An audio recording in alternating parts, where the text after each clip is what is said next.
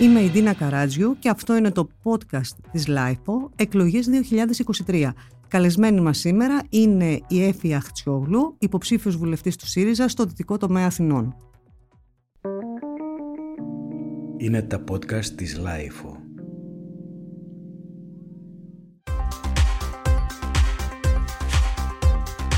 Καλωσορίζουμε στο στούντιο της LIFO σήμερα την κυρία Έφη Αχτσιόγλου, η οποία είναι υποψήφια βουλευτής στον Δυτικό Τομέα Αθηνών και πρώην υπουργός. Χαιρόμαστε πολύ κυρία Αχτσιόγλου που είστε σήμερα μαζί μας. Καλώς ήρθατε. Εγώ ευχαριστώ και εγώ χαίρομαι πολύ. Είμαι υποψήφια βουλευτής με το ΣΥΡΙΖΑ. Προοδευτική Συμμαχία.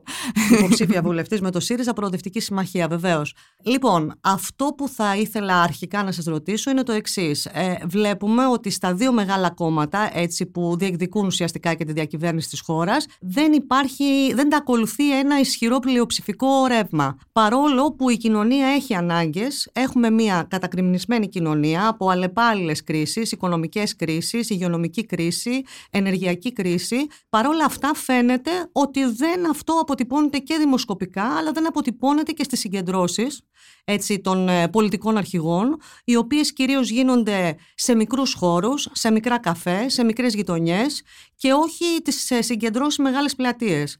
Ισχυρή μάλιστα ένδειξη γι' αυτό ε, είναι και η ότι η κοινωνία έχει ανάγκη και περιμένει απαντήσεις, περιμένει λύσεις και διεξόδους, είναι η πρόσφατη εκδήλωση που έγινε στη Θεσσαλονίκη από τα κινήματα για την ιδιωτικοποίηση, κατά της ιδιωτικοποίησης του νερού. Εκεί είδαμε μια πλατεία Αριστοτέλους η οποία ήταν πραγματικά πλημμυρισμένη, όπως και οι δρόμοι, κάτι που δεν βλέπουμε στη συγκεντρώση των πολιτών. Εσείς τι πιστεύετε ότι είναι αυτό; Τέλος πάντων κάνει μια κοινωνία να μην ακούει και να μην βλέπει λύσεις στα κόμματα που έρχονται για να κυβερνήσουν; Θα συμφωνήσω εν μέρη μαζί σας ε, με τις παραδοχές δηλαδή που κάνετε, όχι πλήρως, ε, αλλά ούτε και θα διαφωνήσω εντελώς. Δηλαδή είναι γεγονός ότι ε, υπάρχει μία, ένα μούδιασμα, ας το πω έτσι, σε ένα μεγάλο τμήμα της ελληνικής κοινωνίας απέναντι στην ε, πολιτική αντιπαράθεση. Αυτό το βλέπω κι εγώ. Και κυρίως θα έλεγα πως το εντοπίζω στους πιο νέους ανθρώπους, και σε ανθρώπους οι οποίοι έχουν βιώσει με τον πιο σκληρό τρόπο όλες αυτές τις περιόδους της μεγάλης κρίσης. Δηλαδή στη δικιά μου γενιά και μετά, στους και πιο μικρούς από μένα κυρίως ανθρώπους, νεότερους. Ίσως ακριβώς το γεγονός ότι είναι γενιές οι οποίες ορίμασαν μέσα στην κρίση να είναι και ο λόγος που τους κάνει να είναι τόσο επιφυλακτικοί. Ε, δεν υπάρχει αμφιβολία ότι ήταν η χώρα μας για πάνω από μία δεκαετία εξαιρετικά, μιλάω για την οικονομική κυρίως κρίση, ε, μια περίοδος αλλεπάλληλων έτσι, απογοητεύσεων και πιέσεων οικονομικών, μιας τεράστιας αβεβαιότητας, μιας τεράστιας ανασφάλειας και για το πώς θα είναι, ε, αν μπορεί να υπάρξει επαγγελματική προοπτική, αν μπορεί να υπάρξει εργασιακή ασφάλεια, αν μπορεί να υπάρξει κοινωνική ασφάλεια, κοινωνική συνοχή. Αυτό αντιλαμβάνουμε ότι σε ένα βαθμό τους καθιστά επιφυλακτικούς απέναντι σε πολύ, στις πολύ έντονες πολιτικές συγκρούσεις. Δηλαδή ε, στο αν τα σχέδια τα οποία ακούγονται μπορούν να γίνουν πραγματικότητα, αν αυτά δεν έχουν και πολύ απτό αποτέλεσμα στο τέλος της μέρας, μια απεσιοδοξία ως προς το τι μπορεί τελικά να αλλάξει κτλ. Ε, δεν συμφωνώ όμως ότι δεν υπάρχει κοινωνική δυναμική, η κοινωνική κινητικότητα. Αντιθέτως θα έλεγα ότι τουλάχιστον από τις εμπειρίες που έχουμε εμείς, γιατί είμαστε σε επαφή με τον κόσμο, εδώ και αρκετά μεγάλο χρονικό διάστημα, ενώ καθημερινή επαφή, ε, συναντήσεις ε, στο δρόμο, στις λαϊκές γειτονιές, στις αγορές, στα καταστήματα, στα καφέ. Ο κόσμος έχει αντιληφθεί πολύ καλά την δυσκολία της καθημερινότητας έχει αντιληφθεί πολύ καλά ότι υπάρχει και πολιτική ευθύνη για αυτήν την καθημερινότητα, πράγμα που δεν είναι εύκολο να κάνεις τη σύνδεση πάντα, ότι ανάμεσα στην πολιτική αιτιότητα και στο αποτέλεσμα. Πλέον αυτό η ελληνική κοινωνία σε πολύ μεγάλο βαθμό το έχει κατανοήσει, ότι υπάρχει, υπάρχουν πολιτικές ευθύνες οι οποίες προφανώς επιβαρύνουν την κυβέρνηση που κυβερνά τα τελευταία τέσσερα χρόνια για το βίωμα αυτό. Ε, και το τελευταίο χρονικό διάστημα θα έλεγα ότι αναπτύσσει και μια δυναμική αλλαγής.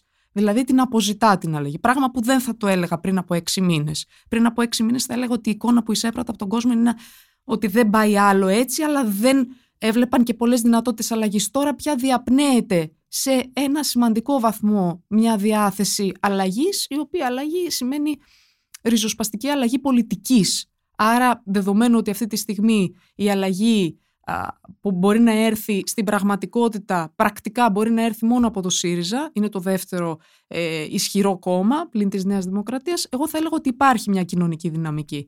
Αυτό που είπατε για την κινητοποίηση για το νερό, θεωρώ πως ήταν μια εξαιρετικά πολιτική πράξη όλων των συμμετεχόντων και άρα ήταν και μια πολιτική αποδοκιμασία της παρούσας κυβέρνησης στην επιλογή της να προχωρήσει στην ιδιωτικοποίηση του νερού.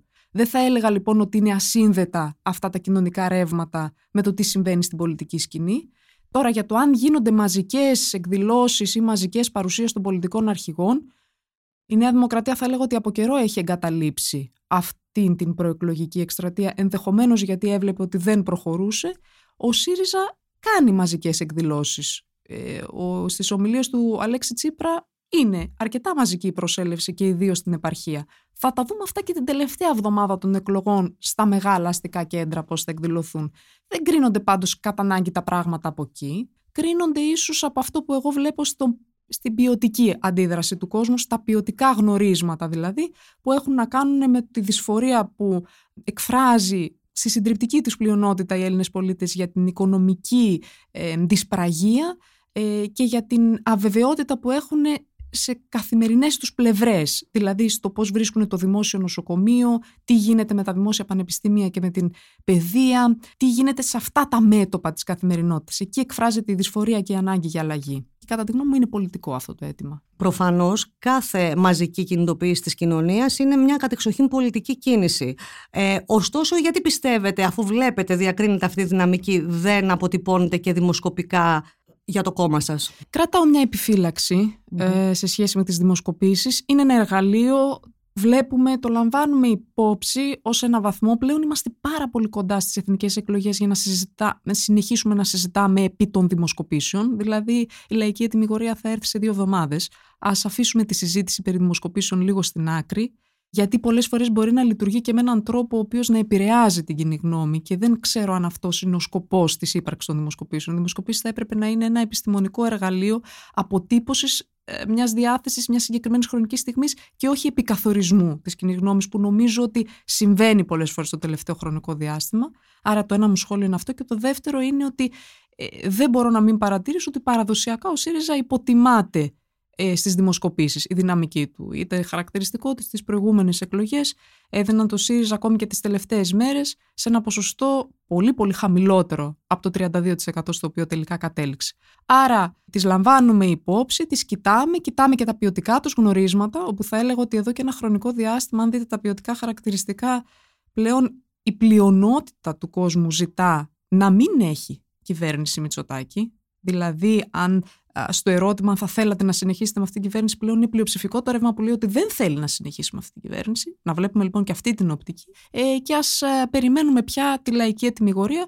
Και νομίζω ότι το κρίσιμο είναι να συζητάμε για τα πολιτικά διακυβεύματα και να μην προκαταλαμβάνουμε την κρίση, ιδίως όταν είμαστε τόσο κοντά. Ωραία, πολύ ωραία. Να πάμε λοιπόν σε αυτά τα πολιτικά διακυβεύματα. Ήθελα να ρωτήσω το εξής. Στα 11 σημεία που παρουσίασε ο πρόεδρος του ΣΥΡΙΖΑ, ε, ο Αλέξης Τσίπρας, αναφέρεται χαρακτηριστικά και η λέξη αλλαγή. Δεν νομίζω ότι οι λέξεις πρέπει να κλειδώνουν ως προς τη χρήση τους με μια συγκεκριμένη ε, αναφορά που είχαν σε μια δεδομένη ιστορική περίοδο. Δηλαδή το γεγονός ότι χρησιμοποιήθηκε από τον Ανδρέα Παπανδρέου δεν σημαίνει ότι δεν μπορεί να επαναχρησιμοποιηθεί από κανέναν άλλον, ιδίως όταν είναι αυτό που εμείς εισπράττουμε ότι είναι η κοινωνική απέτηση. Ε, κανείς δεν αρνείται το ιστορικό της φορτίο, Κανείς δεν μπορεί όμως και να το καπηλεύεται το ιστορικό φορτίο αυτό, δηλαδή δεν μπορεί να πει για παράδειγμα ο κύριος Ανδρουλάκης όπως βιάστηκε να πει ότι μην την χρησιμοποιείτε γιατί κάνετε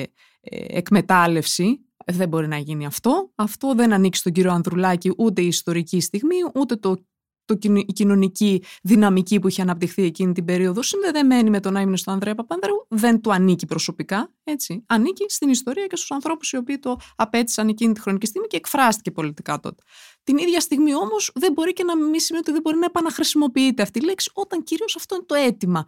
Δηλαδή, αυτό που εισπράττουμε εμείς ως κοινωνικό αίτημα είναι ότι κάτι πρέπει να αλλάξει ότι δεν πάει άλλο. Εγώ αυτό ακούω στην καθημερινότητά μου, στις επαφές μου με τους πολίτες. Δεν πάει άλλο, κάτι πρέπει να αλλάξει. Επομένως, στην πραγματικότητα διατυπώνεται το αίτημα για αλλαγή. Αλλαγή τώρα, ε, βέβαια, το ζήτημα είναι σε ποια κατεύθυνση, με ποιο περιεχόμενο, με ποια χαρακτηριστικά. Έτσι. Ναι, ναι, θα τα πούμε όλα αυτά. Θα σας διακόψω λίγο για να πάμε στην επόμενη ερώτηση που έχει να κάνει πάλι με αυτό.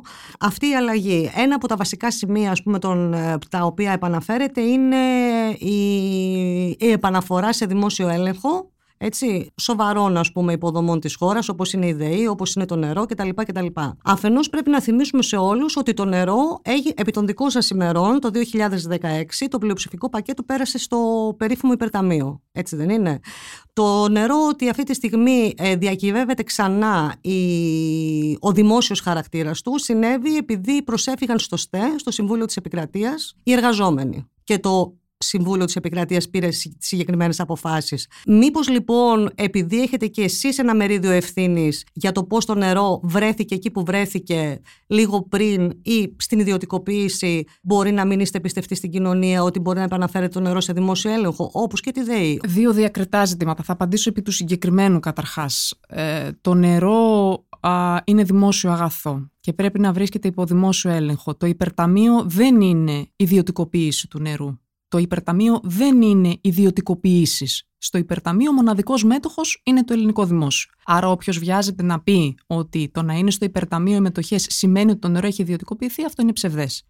Υπήρχε εν τω μεταξύ, από εκείνη τη χρονική στιγμή μέχρι σήμερα, υπήρχε απόφαση του Συμβουλίου της Επικρατείας, η οποία μιλάει ξεκάθαρα για το πώς θα πρέπει να γίνεται η διαχείριση. Η κυβέρνηση της Νέας Δημοκρατίας αυτό το χρονικό διάστημα έχει επιχειρήσει με διάφορους τρόπους να κάνει μια σαφή ιδιωτικοποίηση, δηλαδή να περάσουν οι, οι ρυθμιστικοί φορείς και η διαχείριση του νερού σε ιδιώτες. Αυτό το έκανε και σε ό,τι αφορά τους δύο φορείς διαχείρισης του νερού σε Αθήνα και Θεσσαλονίκη. Αυτό επιχείρησε, αυτό το επιχείρησε να το κάνει και το καλοκαίρι ο κύριος Σταϊκούρας με τροπολογία προκειμένου να παρακάμψει την απόφαση του Συμβουλίου της Επικρατείας.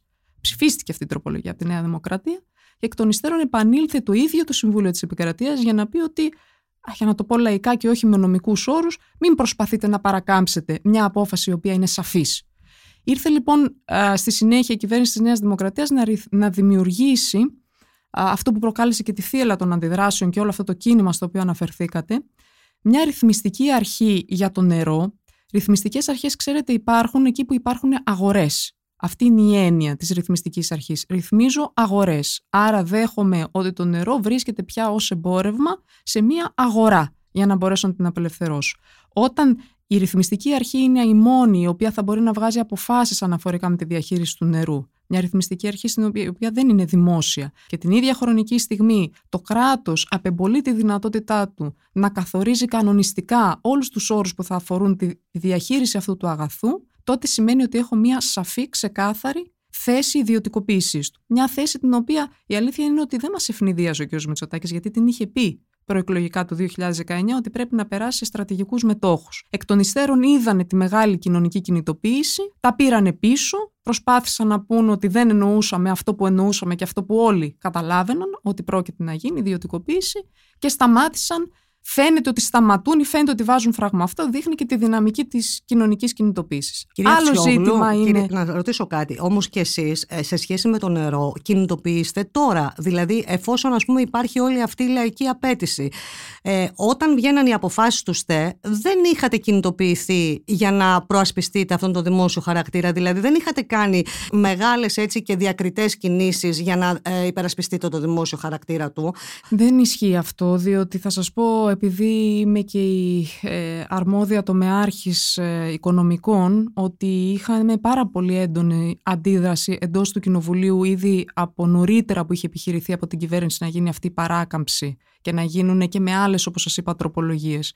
Είχαμε υψώσει στεναρότατο λόγο και στη Βουλή, κυρίως στη Βουλή γιατί εκεί είναι ο ρόλος μας, απέναντι σε αυτή την προσπάθεια.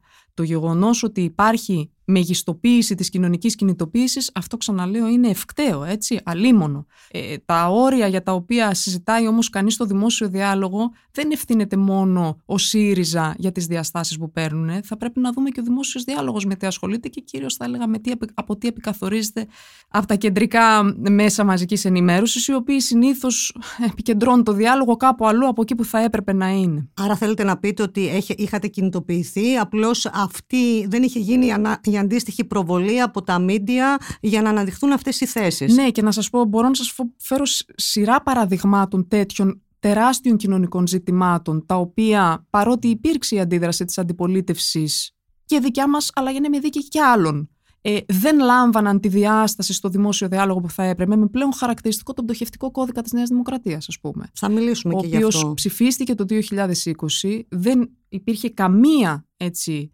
ενημέρωση και συζήτηση για αυτό το θέμα το τόσο κομβικό στα μέσα μαζικής ενημέρωσης στα κυρίαρχα. Φτάσαμε στο σημείο να κάνουμε πρόταση μομφή στον Υπουργό Οικονομικών τότε. Ειδικά γιατί αυτό το θέμα το θεωρούσαμε εξαιρετικά κρίσιμο για αυτό που πρόκειται να συμβεί στην ελληνική κοινωνία. Και βλέπουμε τον τελευταίο ένα χρόνο ένα τσουνάμι πληστηριασμών πρώτων κατοικιών και ανθρώπους να πετάγονται έξω από τα σπίτια τους για να συνειδητοποιήσουμε τις συνέπειες που είχε αυτός ο κατάπτυστος, κατά τη γνώμη μου, νόμος.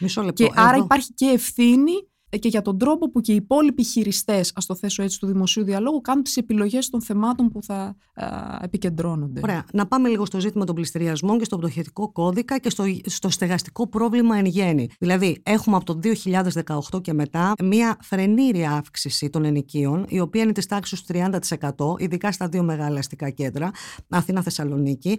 Η αύξηση αυτή συνακόλουθα υπάρχει και στις πωλήσεις των κατοικιών, έτσι. Οπότε είναι πάρα πολύ δύσκολο δύσκολο να προβεί μια διαλυμένη από τις κρίσεις οικογένειας σε μια αγορά ή ακόμα να αποπληρώσει και το ενίκιο. Και από την άλλη πλευρά έχουμε ένα μπαράς πληστηριασμών. Λοιπόν, πολλοί λένε και είναι έτσι γιατί υπάρχει ένας νόμος του 2015 ότι μερίδιο ευθύνης για το που έχουμε φτάσει σήμερα έχει και ο ΣΥΡΙΖΑ. Υπό την έννοια ότι ψήφισε ένα νόμο όπου δημιούργησε το 2015 αυτά τα, αυτές τις εταιρείες διαχείρισης απαιτήσεων, το πώς θα αδειοδοτηθούν, το πώς θα δουλέψουν και γενικά δημιούργησε μέσα από αυτή την νομοθεσία την αγορά η οποία εξελίσσεται σήμερα σε μια λέλεπα ας πούμε για το μέσο επιχειρηματία και τον μέσο ας πούμε ε, αστικό σπίτι. Εσείς τι έχετε να πείτε γι' αυτό; Να βάλουμε τα πράγματα λίγο σε μία τάξη. Η αγορά και η πώληση δανείων και κόκκινων δανείων και λοιπόν δανείων δεν ιδρύθηκε από το ΣΥΡΙΖΑ, ούτε ο ΣΥΡΙΖΑ έφερε τα φαντ στη χώρα. Αυτό είναι ψευδές. Η αγορά και η πώληση δανείων ε, συμβαίνουν στη χώρα πάρα πολλά χρόνια και πολύ πριν από το 2015. Ήδη με νόμο του 2003 υπήρχε η δυνατότητα πώλησης τέτοιων δανείων στη δευτερογενή αγορά και μάλιστα χωρίς κανένα όριο, χωρίς κανένα πλαίσιο, χωρίς καμία υποχρέωση και δέσμευση για τα funds. Το 2015 ο ΣΥΡΙΖΑ βάζει κάποιους κανόνες σε αυτό το πλαίσιο και λέει ότι όταν θα πρόκειται να γίνει τέτοια πώληση θα πρέπει πρώτον να μην γίνεται να μην μπορεί να υπάρχει πληστηριασμός, πράξη αναγκαστικής εκτέλεσης χωρίς προηγούμενη υποχρεωτικά πρόταση ρύθμισης στο δανειολήπτη. Άρα ο νόμος του 2015 υποχρέωνε τα funds να κάνουν πρόταση ρύθμισης πριν από οποιαδήποτε πράξη αναγκαστικής εκτέλεσης. Και δεύτερον, προέβλεπε ότι αυτές οι όποιες πράξεις θα φορολογούνται. Άρα, ο νόμος του 2015 δεν ίδρυσε ούτε τη δευτερογενή αγορά των κόκκινων δανείων, ούτε ίδρυσε τα funds. Ο νόμος του 2015 έβαλε κάποιους κανόνες αυστηρούς λειτουργίας που πριν δεν υπήρχαν. Δεύτερο πολύ βασικό.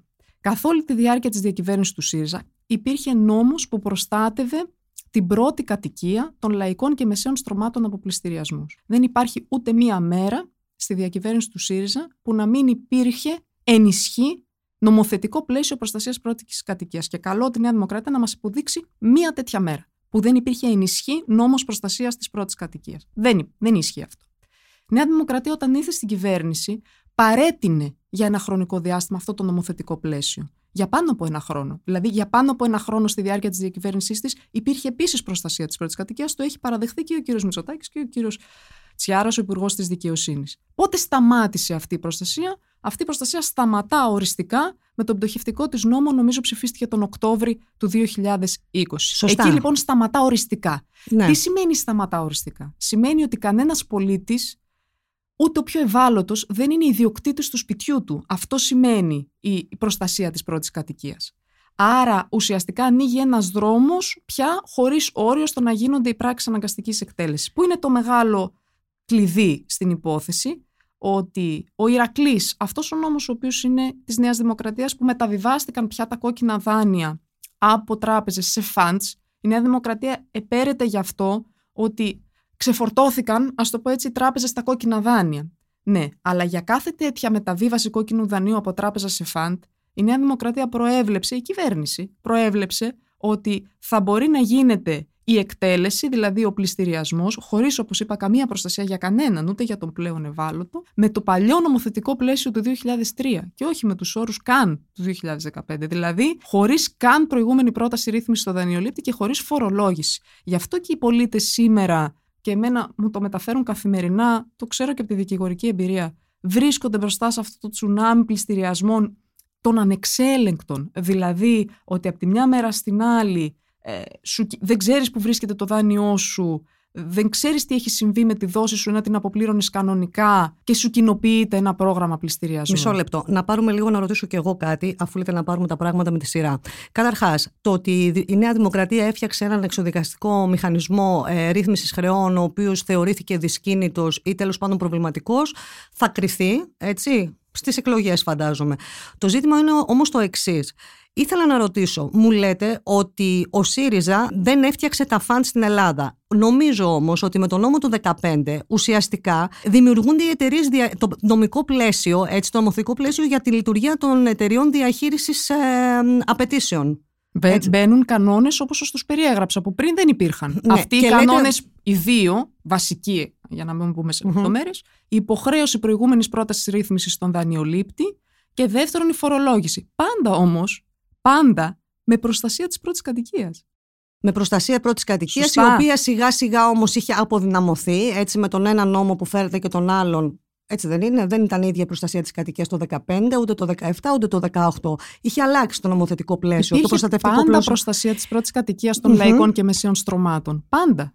Και τώρα φυσικά μιλάμε για όρια. Δεν μιλάμε έτσι, για τους πλέον πλούσιους ανθρώπους. Προφανώς νομίζω ότι όλοι συζητάμε σε ένα πλαίσιο αν προστατεύονται τα ναι. μεσαία και τα λαϊκά στρώματα. Και αναφέρεται, Αυτή τη στιγμή δεν προστατεύονται. Και αναφέρεται... Άρα το κρίσιμο είναι δύο παράμετροι. Τι έλεγε ο νόμος του 2015 που έβαζε δικλείδες και δεύτερον, ίσχυε προστασία πρώτης κατοικίας τότε; Ίσχυε. Άρα, όποια μεταβίβαση κόκκινου δανείου συζητάμε για εκείνη την περίοδο, οι οποίες ήταν πάρα πολύ λίγες συγκριτικά με αυτό που έχει γίνει με τον Ηρακλή, έτσι. Εξάλλου, μας κατήγγειλε η Νέα Δημοκρατία ότι τα κάκκινα δάνεια έμεναν στους ισολογισμούς των τραπεζών. Οι μεγάλες μεταβιβάσεις, το ξεφόρτωμα αυτό έγινε με τον Ηρακλή, για τον οποίο ξαναλέω επέρεται η Νέα Δημοκρατία. Επέρεται για το ξεφόρτωμα, αλλά την ίδια ώρα λέει Α, αλλά αν είναι να γίνει πληστηριασμός, δεν φταίω. Ο Ηρακλής ε, όμως ήταν ένα σχέδιο που θυμάμαι πάρα πολύ καλά όταν ε, συζητούνται στη Βουλή. Ο κύριος Σακαλώτο είχε πει ήταν ένα σχέδιο που το είχε και ο ΣΥΡΙΖΑ και ότι η Νέα Δημοκρατία σχεδόν το έκλεψε, το υφάρπαξε. Καμία σχέση με το σχέδιο της Νέας Δημοκρατίας δεν είχε ο τρόπος που ο ΣΥΡΙΖΑ συζητούσε το τι θα γίνει με τα κόκκινα δάνεια στις τράπεζες. Εξάλλου, ναι, εδώ σε, κάθε περίπτωση, για να κλείσει αυτό, γιατί πρέπει να πάμε και σε κάτι άλλο. Πιστεύετε ότι ο ΣΥΡΙΖΑ δεν έχει κανένα μερίδιο ευθύνης σε σχέση με τη λειτουργία των, των εταιριών αυτών, με το πώς, ας πούμε, σήμερα η ελληνική ιδιωτική περιουσία ε, αλλάζει χέρια; Αυτό που συμβαίνει. Και τι θα κάνει τώρα; Θα σας πω, αυτό που συμβαίνει αυτή τη στιγμή στη χώρα είναι αποτέλεσμα συγκεκριμένων πολιτικών κινήσεων που έγιναν από την κυβέρνηση της Νέας Δημοκρατίας και για τις οποίες κρούαμε τον κόδωνα του κινδύνου και δεν συνομιλούσε. Όχι μόνο εμείς. Οι δικηγορικοί σύλλογοι της χώρας τότε επέμεναν πάρα πολύ για το πτωχευτικό. Ότι φτιάχνεις έναν εξοδικαστικό μηχανισμό, υποτίθεται να ρυθμίζεις τις οφειλές και δεν δεσμεύεις καθόλου τον πιστωτή, δηλαδή την τράπεζα ή το φαντ, να μπει σε αυτή τη διαδικασία. Δεν τον υποχρεώνεις γιατί να το κάνει; Δεν ρυθμίζει. Το ότι αέρεις κάθε προστασία πρώτης κατοικίας, το ότι μεταβιβάζεις όλα τα κόκκινα δάνεια από τις τράπεζες σε φαντ χωρίς όρους στοιχειώδεις για το τι θα μπορεί να γίνει, αυτά είναι κρίσιμες παρεμβάσεις που οδήγησαν στο σημερινό αποτέλεσμα. Τώρα τι πρέπει να γίνει. Εμείς καταθέσαμε ένα πρόγραμμα, το παρουσιάσαμε και στη λεπτομέρειά του, ε, ρεαλιστικό για την προστασία πρώτης κατοικίας επαγγελματικής στέγης, γιατί δεν είναι μόνο πρώτη κατοικία, είναι και το ακίνητο ενός επαγγελματία ή αγροτικής γης για τους αγρότες που ουσιαστικά λέει φτιάχνω ένα πλαίσιο στο οποίο θα μπορούν οι άνθρωποι να ρυθμίζουν τις οφειλές τους. Άλλο Τι πλαίσιο σημαίνει δηλαδή. Αυτό, άλλο, άλλο, κατάργηση δηλαδή. ο πτωχευτικό της Νέας Δημοκρατίας και φέρνει σε ένα άλλο πλαίσιο ρύθμισης οφειλών, που βασικά τι θα έχει ως κύριο χαρακτηριστικό, τη δέσμευση του πιστωτή. Το υποχρεωτικότητα για την τράπεζα ή το φαντ. Δηλαδή η πλατφόρμα, η αυτοματοποιημένη που θα βγάζει τη ρύθμιση θα είναι δεσμευτική για την τράπεζα ή το φαντ. Όχι όπως τώρα που αν θέλει συμμετέχει και αν δεν θέλει δεν συμμετέχει και δεν συμμετέχουν τελικά. Και άρα οι άνθρωποι δεν ρυθμίζουν τις οφειλές τους.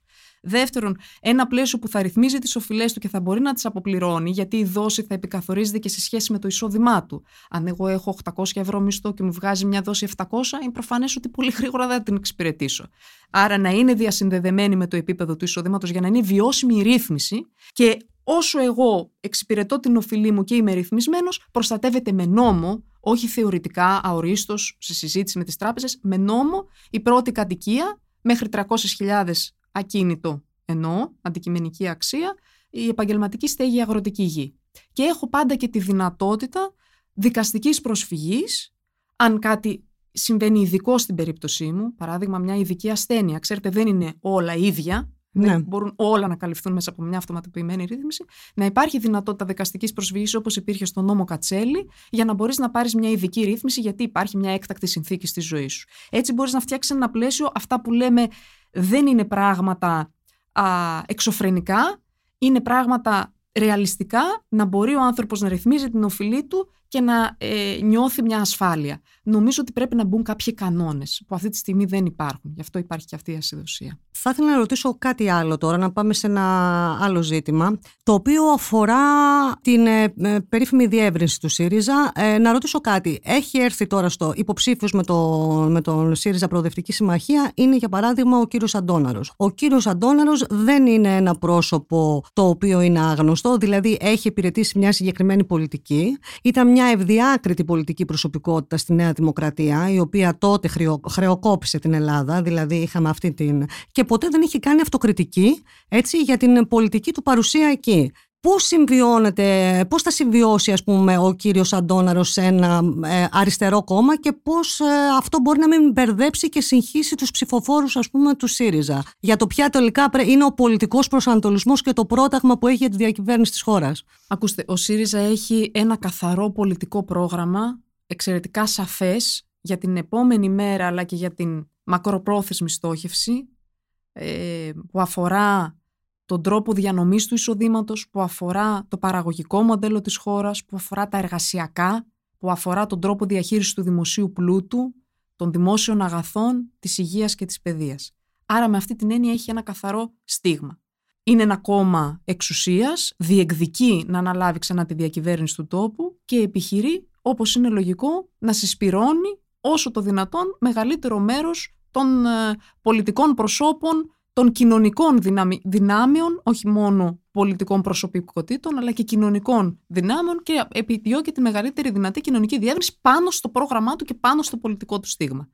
Άρα δεν θεωρώ μεμπτό το ότι πάνω σε αυτό το πολιτικό πρόγραμμα και στο στίγμα συσπυρώνονται άνθρωποι και από προηγούμενες και από άλλες παραδόσεις. Και νομίζω ότι αυτό είναι το επιδιωκόμενο για κάθε πολιτικό χώρο, ο οποίος είναι χώρος που διεκδικεί την εξουσία. Κατά συνέπεια και το συγκεκριμένο πρόσωπο δεσμεύεται και ήρθε στο ΣΥΡΙΖΑ δεσμευόμενο πάνω σε ένα συγκεκριμένο ιδεολογικό πλαίσιο και πολιτικό πλαίσιο. Δεν νομίζω ότι είναι μεμπτό αυτό.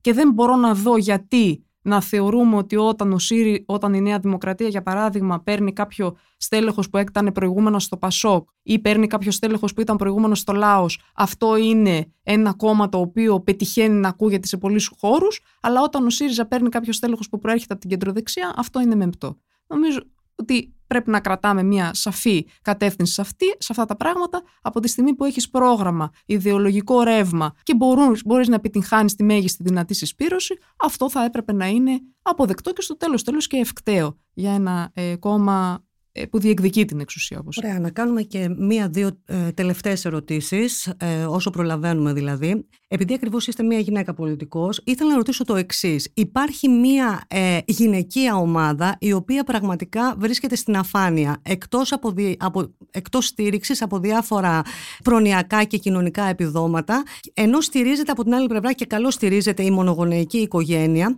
Η μητέρα όμως η οποία είναι διαζευμένη δεν έχει καμία στήριξη. Έχετε απόλυτο δίκιο στην περιγραφή του προβλήματος και εγώ θα το έθετα και πιο συνολικά ότι χρειάζεται μία πολύ πιο γενναία πολιτική λογική και εν συνεχεία και συγκεκριμένα μέτρα υποστήριξης της ε, μητρότητας γιατί αυτή τη στιγμή ε, η γυναίκα και ιδίως η γυναίκα μητέρα αντιμετωπίζει ένα σκληρό πυρήνα ανισότητας σε όλες τις εκφάνσεις της ζωής. Από την εργασιακή μέχρι την καθημερινότητά της στο σπίτι και στις ε, βασικές ανάγκες. Ο ΣΥΡΙΖΑ στο πρόγραμμά του θα έλεγα, απαντώ τώρα στο αν το έχει σκεφτεί ή όχι. Ο ΣΥΡΙΖΑ στο πρόγραμμά του έχει κάνει μια αρκετά μεγάλη αλλαγή πλεύσης σε ό,τι αφορά ε, τον τρόπο που βλέπουμε τα επιδόματα. Ακριβώς για να αντιμετωπιστεί αυτή η ανισότητα, λέει, εισηγείται ότι αν μας δοθεί δυνατότητα να κυβερνήσουμε, το επίδομα παιδιού μετατρέπεται πλέον σε επίδομα μητέρας. Λοιπόν, ένα επίδομα το οποίο θα υποστηρίζει τη μητέρα, θα δίνεται στην μητέρα και θα μπορεί με αυτόν τον τρόπο να εξυπηρετεί βασικές ανάγκες του παιδιού μέχρι την ενηλικίωσή του και στη συνέχεια όταν ξανά εκ νέου όταν η γυναίκα συνταξιοδοτηθεί. Διότι βλέπει ακριβώς στη μητρότητα ένα πολύ σοβαρό όγκο, ας το πω έτσι, υποχρεώσεων που συνδέεται με τη γυναίκα. Αυτή τη θεωρώ μια πολύ σημαντική αλλαγή που κάναμε και στον τρόπο που βλέπουμε το θέμα και πρακτικά στο τι προτείνουμε. Το επίδομα παιδιού θα πέραν από το ότι μετατρέπεται πια σε επίδομα μητέρας, όπως είπα, διπλασιάζεται, ξαναλέω, εφόσον μας δοθεί δυνατότητα να κυβερνήσουμε, και διευρύνονται πια οι δικαιούχοι, άρα θα είναι πολύ μεγαλύτερο το πλήθος των γυναικών πια που θα το λαμβάνουν. Δεν είναι το μόνο μέτρο. Το δεύτερο μέτρο αφορά την καθολική υποστήριξη από βρεφονιπιακούς σταθμούς. Πραγματικά το γεγονός ε, εγώ πλέον βλέπω αυτά τα ζητήματα, ξέρετε, πολύ διαφορετικά από τη στιγμή που έγινα μητέρα. Δηλαδή, ε, τα βλέπεις τελείως θεωρητικά πριν, τα βλέπεις πάρα πολύ χαρακτηριστικά στην πράξη, ότι τι γίνεται τώρα, ξεκινάω, πρέπει να πάω στη δουλειά. Πού είναι το παιδί, πού θα μείνει, μπορώ να εξαρτώμαι από παππούδες, και αν οι παππούδες δουλεύουν όπως οι δικοί μου, είναι μακριά, και αν δεν υπάρχουν, και αν, και αν... τι είναι αυτή η δομή της ελληνικής οικογένειας, που τα πάντα, όλο το κοινωνικό κράτος έχει μεταφερθεί στις πλάτες της οικογένειας και του παππού και της γιαγιάς. Άρα, καθολική υποστήριξη από βρεφονιπιακούς σταθμούς, και δομές χρειάζονται και πρόσβαση σε όλους και σε όλα τα παιδιά από νωρίς, γιατί δυστυχώς η εργασιακή πραγματικότητα είναι πολύ σκληρή και η ανάγκη επιστροφής είναι πολύ γρήγορη. Ε, το τρίτο πολύ χαρακτηριστικό που προβλέπουμε στο πρόγραμμα είναι η άδεια μητρότητας για όλες τις γυναίκες εργαζόμενες. Ξέρετε, ελεύθεροι επαγγελματίες αυταπασχολούμενοι, το ξέρετε, δεν χρειάζεται να σας το πω εγώ. Ελεύθεροι επαγγελματίες αυταπασχολούμενοι, στην πραγματικότητα οι γυναίκες δεν έχουν ούτε μία μέρα άδεια μητρότητας, έτσι. Πρέπει να επιστρέψουν την αμέσως επόμενη στιγμή στη δουλειά τους. Προβλέπουμε τη δυνατότητα ε, καταβολής από το κράτος ενός ε, μισθού ώστε να μπορεί να υπάρξει μια υποκατάσταση για κάποιο χρονικό διάστημα για να υπάρξει μια άδεια και για αυτή τη μητέρα που είναι ελεύθερη επαγγελματία αυταπασχολούμενη. Σας ανέφερα δύο-τρία που δείχνουν αν μη τι άλλο ότι έχουμε σκεφτεί το πρόβλημα και έχουμε και εμείς επαναπροσανατολίσει τον, ε, τον τρόπο πολιτικής απόκρισης σε αυτό. Ωραία. Κυρία Χτσόγλου, όσο περισσότερα μέτρα κοινωνικής και οικονομικής απελευθέρωσης λαμβάνονται από οποιοδήποτε κόμμα για τη γυναίκα ή τέλος πάντων σχεδιάζονται, τόσο καλύτερο είναι. Ωστόσο, το πρόβλημα που σας ανέφερα, μπορείτε να μου προσδιορίσετε κάποια λύση, μπορεί να υπάρξει μια λύση. Είναι πάρα πολύ μεγάλο το πρόβλημα. Υπάρχουν πάρα πολλές γυναίκες αυτή τη στιγμή. Ε, γυναίκες από τι εργατικής τάξης, οι οποίες δεν υποστηρίζονται και ουσιαστικά δεν λαμβάνουν ε, όλα αυτά τα επιδόματα που, επαναλαμβάνω, πολύ καλώς λαμβάνουν οι μονογονεϊκές οικογένειες. Ακριβώς αυτά που σας είπα είναι. Αυτά όλα στο πρόγραμμά μας θα κατευθυνθούν και σε αυτές τις γυναίκες τις διαζευγμένες που μου είπατε, οι οποίες ανεξαρτήτως από το αν έχει δεν έχει ο σύζυγος τη δυνατότητα να παράσχει διατροφή, ε, ως προς το δικό τους εισοδηματικό όριο, θα λάβουν αυτές τις ενισχύσεις. Δηλαδή το επίδομα παιδιού θα λαμβάνεται πλέον από τη διαζευμένη μητέρα ε, με κάποια εισοδηματικά κριτήρια. Έτσι, ναι. προφανώς θα το πάρουν οι πλέον πλούσιοι, αλλά θα λαμβάνεται πλέον από τη μητέρα υποστηρικτικά. Δηλαδή, σε επίπεδο αυτή τη στιγμή κοινωνικής πρόνοιας, σε σχέση με την μονογονεϊκότητα, θα έχουμε μια ισοφάριση, θα έχουμε τα ίδια πράγματα; Ακριβώς, αυτή είναι η λογική. Ακριβώς, αυτή είναι η λογική. Ναι. Ωραία. Αυτή είναι μια πολύ σοβαρή δέσμευση. Μένει να τη δούμε. Έτσι. Ε, να σας ευχαριστώ πάρα πολύ για την παρουσία σας εδώ. Σας ευχαριστούμε για όλα όσα μας είπατε. Σας ευχόμαστε καλή επιτυχία. Και... Να είστε καλά. Ευχαριστώ για τη δυνατότητα να συζητήσουμε. Να είστε καλά.